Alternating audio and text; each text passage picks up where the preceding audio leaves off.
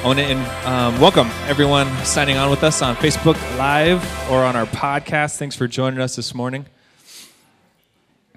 Yeah, again, we have um, invitations to the trunk or treat on the connection table. If you guys want to take those to pass them out to friends and neighbors, um, anybody with children, or not, because we're giving out free tacos, right? Who's not going to come for that? Jeez, right? It's my great joy to welcome you today. My name is Josh Houston. I'm one of the pastors here at Dwell Church. That's I got to put that down, right? I'm trying to make up interesting ways to log it, like we were saying, Dwellcome. Just throw that out to you guys.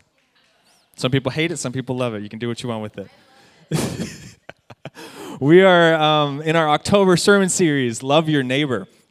Nick started us off last week with a, with a great message, a challenging message on the greatest commandment. I encourage you to go back and listen to it if you missed it on Facebook Live or our podcast. Amanda and I actually watched it um, on Facebook Live last week because we were in Italy. We were celebrating our five year anniversary 10 days, no kids, Rome, Cinque Terre, Florence. It was amazing. It was so good to get away, to enjoy each other, to sleep to Sabbath, to eat together, to, to slow down that internal LA hustle. You know what I'm talking about? To let that just kind of and breathe. It was so good to calm. We had a blast. And while we were there, um, we met up with a friend of ours, Ian Coletti. Uh, we got dinner with him in Rome, and it was on the back end of our trip. It was on the front end of his trip. So we were giving him some suggestions for things to do in Italy. We're saying, like, go see the statue of David. Have you seen the statue of David? Oh my you need to go to Rome just so you can see the Statue of David, or Florence. So you need to go to Florence just so you can see the Statue of David. See the Statue of David, see St. Peter's, see the Colosseum. When you're in Rome, eat cacio e pepe. Oh, when you're in Cinque Terre, you eat pesto. Walk the city you're in as much as you can. We are just throwing suggestions at him. And I believe these are good suggestions. But what we did not tell him was if you don't experience Italy our way, you're not going to have a true Italian experience.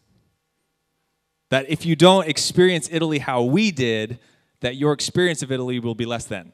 That's not what we said, because the fact is, there might be wrong ways to experience Italy, but there's not a right way to experience Italy. You don't have to see the Statue of David. You don't have to see St. Peter's or the Colosseum. You don't have to eat cacio e pepe in Rome or pesto when you're in Cinque Terre. You don't have to walk.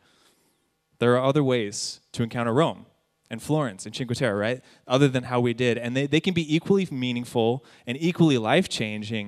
And I'm just wondering, like, have you ever had someone tell you that if you didn't approach something their way, that it was not really, you, your experience was less than? That you didn't really experience it, that, that if you didn't experience it through their filter or their process, that your experience was a lesser experience. It's kind of patronizing, isn't it? That your experience is less meaningful or just plain wrong because it wasn't like theirs. You ever have someone do that to you with God? To tell you that if you don't experience God how they have, that your experience is less meaningful or just plain wrong. It's patronizing, right? For someone to try to squeeze you into their experience as a way of validating their journey or their way of thinking. And it's ignorant, actually. Because the fact is, there might be wrong ways to experience God, but there's not a right way to experience God. There are, there are more than one way to encounter God than that person's way or that group's way. And they can, they can, there can be multiple ways to have equally meaningful experiences that are life changing. And while this scenario might be all too, unfortunately, all too familiar and too common in our day, this behavior isn't new trying to squeeze another person into my process through my filter, through my experience. This has been happening for thousands of years. And I want to share with you today how the early church responded to it. Today, I want to preach a sermon entitled, Get Your Circumcisions Here. And I think it needs to be said like, like the guy selling cotton candy at the ball game circumcisions, get your circumcisions here. And here's what I hope lands for you today that your experience of God is not the only way to experience God. And trying to sell your experience may burden someone else's experience of God. This is what I hope lands that your experience of God is not the only way to experience God, and trying to sell your experience might burden someone else's experience of God. So, to unpack this, I want to take you back a couple thousand years. In the New Testament, we read about this guy named Jesus. He was pretty awesome. God takes on flesh in this person, and we read about his birth, we read about his ministry, about his execution, about his resurrection from the dead, and then he leaves his ministry into the hands of his disciples that he's been pouring into. And this part's really important. It all happens within a very Jewish tribal context. And within this tribe, you have a people who lived their entire lives thoroughly observing the Torah, this Jewish law. They were kosher, they observed Sabbath, they honored Moses and David and Elijah and Isaiah. They had very specific rules and rites regarding ceremony, regarding worship. It was a, it was a people deeply entrenched in tradition. And then Jesus shows up and he figuratively, literally flips this Jewish table upside down. And he, he filters their rules, he filters their, their observations and rites through a vastly different lens. And we read about him in the Gospels Matthew, Mark, Luke, and John. And then if you keep reading into the next book, the book of Acts, we read about the origins of the church. So, and, and this is where we see that a few followers, Jesus, followers of Jesus turns into this movement.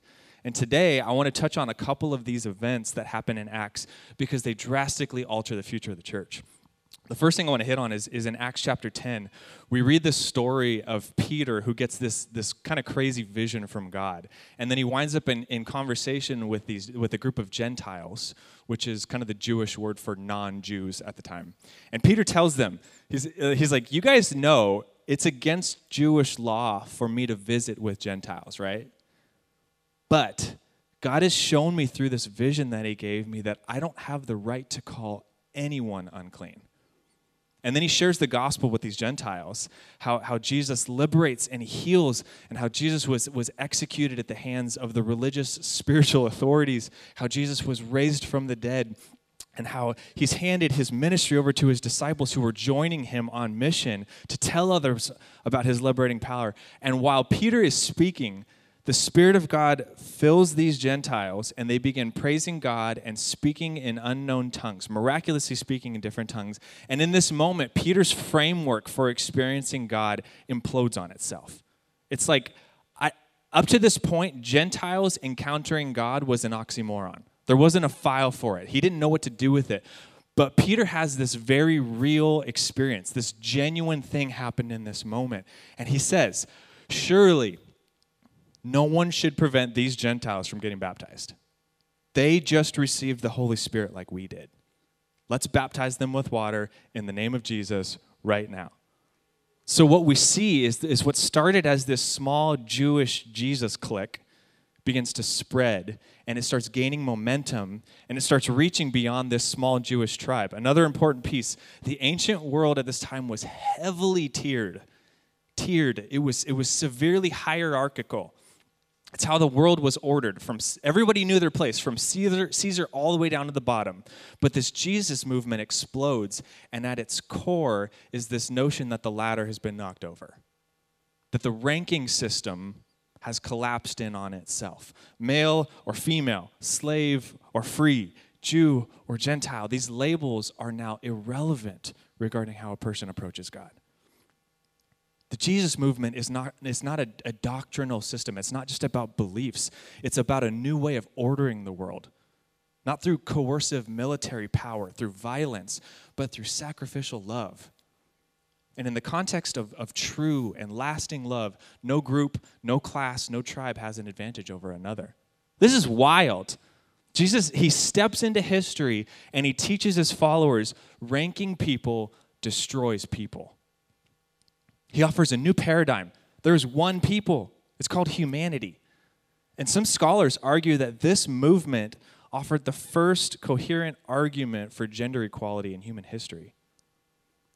No wonder it catches fire. It's liberating. It's, it's setting humanity free. You're all human, equal, and beautiful in your own right. You're all sons and daughters of the divine. And in Jesus, none of these distinctions, none of these classifications matter like you think they do. Now, we live in LA in 2018. So we might be thinking, like, yeah, of course, that's how the world works. That's how it is. Equality is our middle name here. But for first century Jews, this is a radical concept. This is scandalous. And it's so scandalous that it creates some serious tension within the church. Why? because these newbies are being invited into the movement, but they're not Jewish. The new folk, they don't have our tribal history. They don't live according to the, to the Torah. They're not kosher. They don't observe Sabbath. They don't know who Moses and Elijah and Isaiah and David are. They've never been introduced to these Jewish rites and rules and ceremonies about cleanliness and worship. They are so far from entrenched in our tradition, but they want in on this Jesus thing. They want in on new life and hope and healing from brokenness and their pain. So here's what happens the, this tribal centric Jewish movement, they start hearing reports that other people are getting allowed in beyond the tribe, that the tribe is inviting in non Jews into the club. And here's how they respond All right, others want in? That's fine. But if these people want to become part of the Jesus movement, they need to become Jewish like us. And how do you get jumped into our tribe? Circumcision. All the men need to be circumcised because that's how we know who's in. That's how we've always known who's in and who's out, all the way back to Abraham. This has been a primary marker of identity for us. So you want in? Circumcision. Seriously, this is what they start communicating. You want to join? Cool. Just take the knife. Come and follow Jesus with us. This is the greatest movement on the planet. Just a little slice and you're in. Who sells Christianity that way? Using circumcision. Circumcisions. Get your circumcisions here. I mean, and let's modernize this a little bit. Back then, trying to sell Christianity with circumcision. Today would kind of be like trying to sell Christianity with circumcision. if you tell people there is nothing in the world like following Jesus, come join us. But having faith in Jesus is not enough. Following him is not enough. You also need to chop off some of your penis. Who's going to join that club? Who's going to want in? To 2,000 years ago or today, who's going to raise their hand and say, Count me in, I want an annual pass for that? Now, here's the thing some of the Jews realize this. Some of the Jews inside the tribe, there's a group that rises up and says, Hold on, hold on, hold on. We're going to ask them to get circumcised before we allow them to follow Jesus. And then they ask, Why would we intentionally make this difficult for them to join the movement? So this tension starts developing inside the tribe. And there's this schism, there's this split that happens within the tribe. And here's what happens one group doubles down tribal narrowness and the other group responds with radical inclusivity to outsiders. One group rises up and starts building deeper walls, higher walls. They have to become like us if they're going to be one of us. And the other group responds by building bridges. Why would, cre- why would we create barriers to God? Let's stretch out our arms even wider. Let's be even more inclusive. And so, what we see in Acts 15 is we read about this special council that gathers to discuss this very dilemma. And one of the founders of the Jesus movement steps up and he says, Hey guys, my opinion, we should not make it difficult for non Jews who are turning to God. And eventually, the council comes to agreement. The gospel is spreading. This is what Jesus wanted. This is what Jesus said was going to happen. This is a great thing, but we shouldn't expect everyone who wants to join us to become like us. So, what they landed on were a few basic requests of these new folks. They said three things avoid sexual immorality, abstain from food polluted by idols, and from the meat of strangled animals. And that's what they tell their new friends. They actually write a letter to them. It says, it says, It seemed good to the Holy Spirit and to us not to burden you with anything beyond these essentials. Three things we'd love it if you avoid, otherwise, welcome to the family. This is groundbreaking. It's like, it's like the Matrix when it came out, and everyone was like, dang, I didn't know we could do that. Like, this is what's happening inside the Jewish tribe. They're like, dang, I didn't know we could do that. This is an act of incredible sacrificial inclusivity. For these good practicing Jews who've been a, a part of this tribe their entire lives, they're uncomfortably opening up their gates. It's an act of deep sacrifice because for them, all of the marks of their Jewishness, the Torah, the kosher, clean and unclean, going to the temple, observing Sabbath, these weren't just actions. They weren't just, just motions. They were primary identity markers of who they were, their core values of their identity. It wasn't just what they did, this is who they were. This is how we know who we are. We practice these things in community as worship unto God. We are the circumcised. But then they decide to transcend their tribalism. They decide to transcend their experience of God so as not to burden someone else's experience of God. And this is a fork in the road for the future of the church. It's a disruption of, of identity deeply for the Jesus movement. And the question they ask themselves is will we narrow and restrict, or will we open up and include? And the leaders of the first century Jesus movement agreed we're going the way of inclusion. We're opening up. And we're not going to burden our new friends with our old ways. And they literally use the word burden. These cherished practices and traditions of their culture. They said, we don't want to burden our new friends with all of this stuff. Everything we grew up with, the way we were taught to orient ourselves and the world and our thoughts to God, they tell their new friends, we would never want to burden you with all of this. Here are just a few essentials Welcome to the family. I can't help but ask where did the church learn intolerance and prejudice? Where did Christians learn bigotry? Because this is the heart of our ancestors. These are our Christian roots. We're in this series, Love Your Neighbor. Love. It stands at the core of Jesus' message. Love God, love self, love neighbor, it sums up everything he taught, everything he was and he was about. But along the way, portions of the church learned to interpret love your neighbor to mean squeeze them through your experience of God. Along the way, portions of the church have concluded loving neighbor means forcing our identity markers on them. Here's the problem though no one has the market cornered on God. Do you guys realize that, that when we speak about God, the best we can do is metaphor and story? Our best attempt at understanding God is allegory. No doctrine, no theology, no language comes even close to describing the divine. I love C.S. Lewis. He wrote, He to whom I bow only knows to whom I bow. He's saying, when I show up to God, I have no idea what I'm showing up to. And that being is the only being that knows what I'm showing up to. All of our words, all of our beliefs and doctrines and rituals, they're just reflections of truth. On this side of eternity, we're never going to fully get it right. And that's okay because Jesus never said, He never intended you must get it right. What mattered to Jesus was honesty and humility. In my experience, the ones who most profoundly encounter God are usually the ones most comfortable with questions.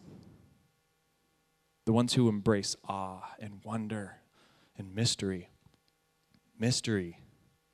You know, the word mystery comes from a root which means to hush or close your lips. We're not called to have it all figured out, we're, we're called to wonder. We're called to sincere curiosity and adventure in the spiritual. We're called to be teachable. Otherwise, what we do is we, we close off our ears to hear only what we want to hear, to confirm what we already believe to be true. And then, that, and then we try to filter other people through that lens. It's really close minded. And this is where the church goes south. We plug our ears to new. We emphasize doctrine, we emphasize form, instead of inviting people into an authentic encounter of the transforming power of the Spirit of God. Information is not the same thing as transformation. I know a lot of people who've got a bunch up here, and it seems like they haven't done anything here. Even good and correct thinking can get trapped inside my little mind and my, my particular culture and my school of thought, which can be helpful, but it can also be very harmful to others. We're called to embrace mystery, to be humble about our own opinions and our perspectives. We're called to accept that all of our knowing must be coupled with knowing that I do not know. That's, my, that's been my experience of God and spirituality. Every time my, my understanding grows, everything that was possible goes further. So it seems like I understand less and less in the, in the big picture. We have, to, we have to hold loosely everything that we know. Otherwise, we end up squeezing others through our experience of God, which might be a great one, but it might just be our experience. And I don't, I don't want to bash tribalism here. Belonging to a group is a wonderful thing. Studies are now showing we're soft wired for sociability, for attachment, for companionship, that it's our most basic human drive to belong. Do I have a tribe? I mean, that's like biologically put into us. And social psychologists are going as, far, going as far as saying this isn't merely just about enjoying life. Belonging actually affects survival. You back to, go back to hunting and gathering days. If you don't belong to a tribe, you likely don't survive. You need others to hunt. You need to divide labor, and there's safety in numbers. We have this deep, innate biological necessity to belong. And I'd argue, even today, generally, people who don't have some sort of tribe to do life with don't do life very well. So, one of the, the beauties of the church is, is to belong to a community, knowing my life is going to be enriched because of those people that are sitting next to me and walking with me, and that I can contribute in some helpful way to benefit others in this group as well. Community is beautiful. It's what God calls us to. And when it's done right, community has, has elements of the divine just laced through it because God is community. Tribalism is a gift, but where we get in trouble is when tribe closes its walls. And the first century church picked up on this. So they decided to kick down their walls. Why? Because they remembered how Jesus treated people. They remembered how Jesus interacted with people who weren't in, how Jesus treated people who didn't wear the right uniform or, or wear the right face paint. I love reading about Jesus in the New Testament. We repeatedly see him in relationship with, in intimacy with, with people who aren't in the tribe, who were pre- previously never allowed in. He affirms the goodness of humanity. He affirms people waking up and evolving and growing wherever he finds them. And he, he just pushes back against the system. Jewish men weren't supposed to interact with women. They weren't supposed to, to befriend Roman centurions or demon possessed or unclean or play with children, but Jesus isn't interested in our tiny games. He's interested in shared humanity. That we're human before we're all these other labels and categories that we've cooked up to divide ourselves. Labels are, are they're a thin experience of humanity, and ultimately they mean nothing for how a person actually lives their life. I've seen so many people over the years who've called themselves Christians that live their life nothing like Christ. Nothing in a way that actually represents who he is. And I've seen people who would never wear a Christian label, yet exemplify so radically the heart of Jesus in their character and their relationships and their behaviors labels and categories just don't suffice.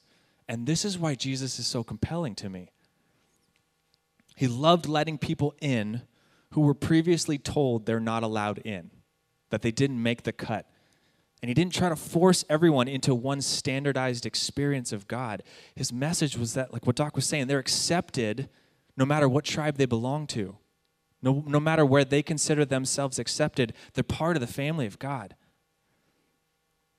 One, one time he was preaching, and Jesus said, God causes the sun to, to rise on the evil and the good. He, causes the, he sends the rain onto the righteous and the unrighteous. I mean, that just, that just cuts through all the religious crap. God causes the sun to rise on the evil and the good. People who appear to not deserve it. People who appear awesome and people who, who, who appear so utterly undeserving. People on your team and people on every other team. This is a call beyond a tribal God. This is a call beyond our small experience of God to a God who invites all, who accepts all, who loves all. And the first century church got this because this is what Jesus invited them into. And this is what Jesus invites us into. I want to boldly proclaim this morning that no one needs to believe what you believe in order to follow Jesus.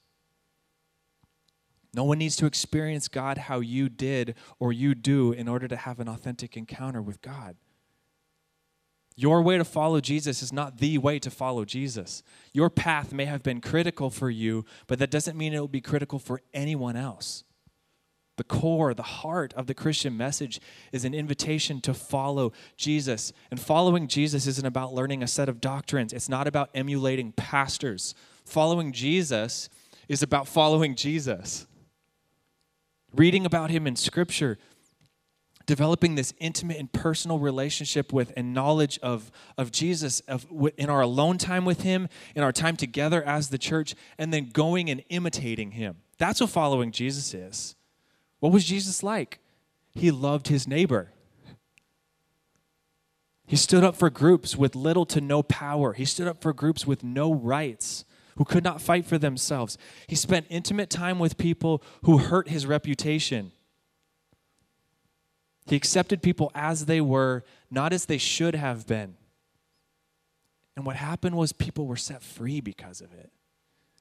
Jesus calls us to love our neighbors as he does not try to squeeze them into our rituals or our experiences of God, not demanding that they accept our ceremonies and our customs, but accepting them as they are and honoring them as children of God. It's a call down, it's a call to, to bust down our walls in radical inclusivity and watch God set people free through this kind of love. This is the way of Jesus. I want to invite Jackie to come back up and a couple of our leaders for, for prayer.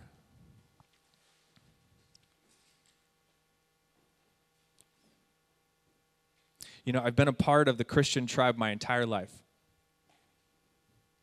And I've become familiar with three types of Christian groups. One I consider to be dysfunctional Christian groups.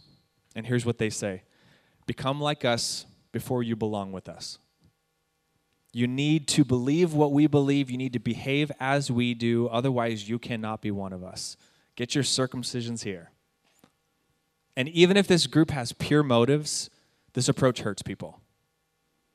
And another group, taking a step past, is what I consider impactful. And here's what they say You belong with us before you become like us. You're one of us far before you believe or you behave as we do, and this is good. And it does impact people. And I, I think it provides a space for people to encounter God. But then there's this third group that moves beyond impact and moves into transformation. Transformative groups will say this We'll serve you where you already belong, even if you never become like us. Despite what you believe, despite how you behave, we're going to serve you in your comfort zone rather than ours. You see, the church tends to have this come and get it mentality.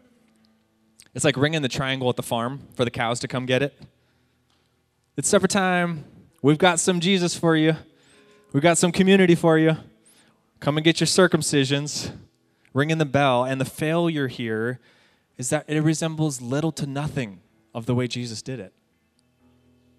We're talking about loving our neighbors this month, and transformative love is how Jesus does it. And how he does it, he says, I'm coming to you. Even if you never become like me, I'm going to meet you where you are. I'm going to serve you because you're a soul formed in the image of God. You bear the mark of our Creator. So it's fine. Stay in your comfort zone. I'm going to meet you there and I'm going to elevate you above myself right there. How do we resist being a church that squeezes people into our customs? How do we resist forcing people into our experiences? We've got to go where they already belong and serve them there. Because getting people into this room on Sunday mornings is not the point. The church, us, we are the church, getting out of these walls after Sundays and joining Jesus on mission in the city, that is the point. Honoring those who've been dishonored, caring for those who've been abandoned, serving those who everyone else considers unservable, meeting people in their pain, honoring their pain, not just throwing Bible verses at it like a band aid, but honoring people in their, their lost hope and in their hurt. That's the point. That is following Jesus. That is loving our neighbors.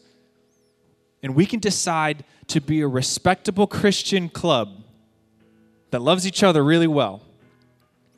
Or we can choose to be a church on mission that loves each other really well, but also loves our city really well. We get to choose whether we will become an ingrown Christian club or if we want to be part of a transformative movement that joins Jesus in the renewal of our city. And I just simply want to put that before you today. What kind of church do you want to be? Because it's on you.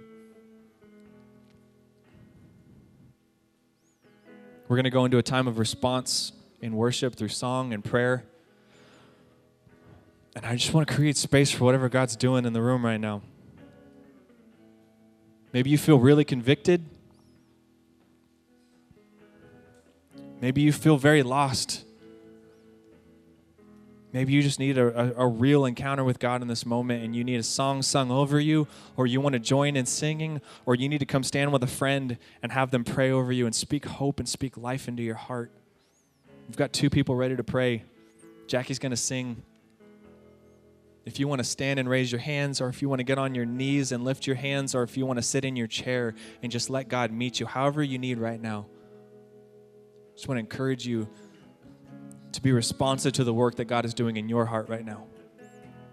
So, Jesus, we, we come to you once more thankful, honored that you've chosen us today, honored that you've brought us here into this room to encounter you, and responsive to the work that you're doing in our hearts, God. I pray that you give us wisdom, that you give us discernment to know what it is that you're doing in us, and that you'd give us courage to say yes to that work. We want to be a group of people. We want to be a church family that loves as you do. So fill us, God, with that compassion. Fill us with a sense of urgency to meet to meet need, to meet pain, to speak life and hope into it, God. So Spirit, we give you freedom to do what you want in this room right now. In Jesus' name.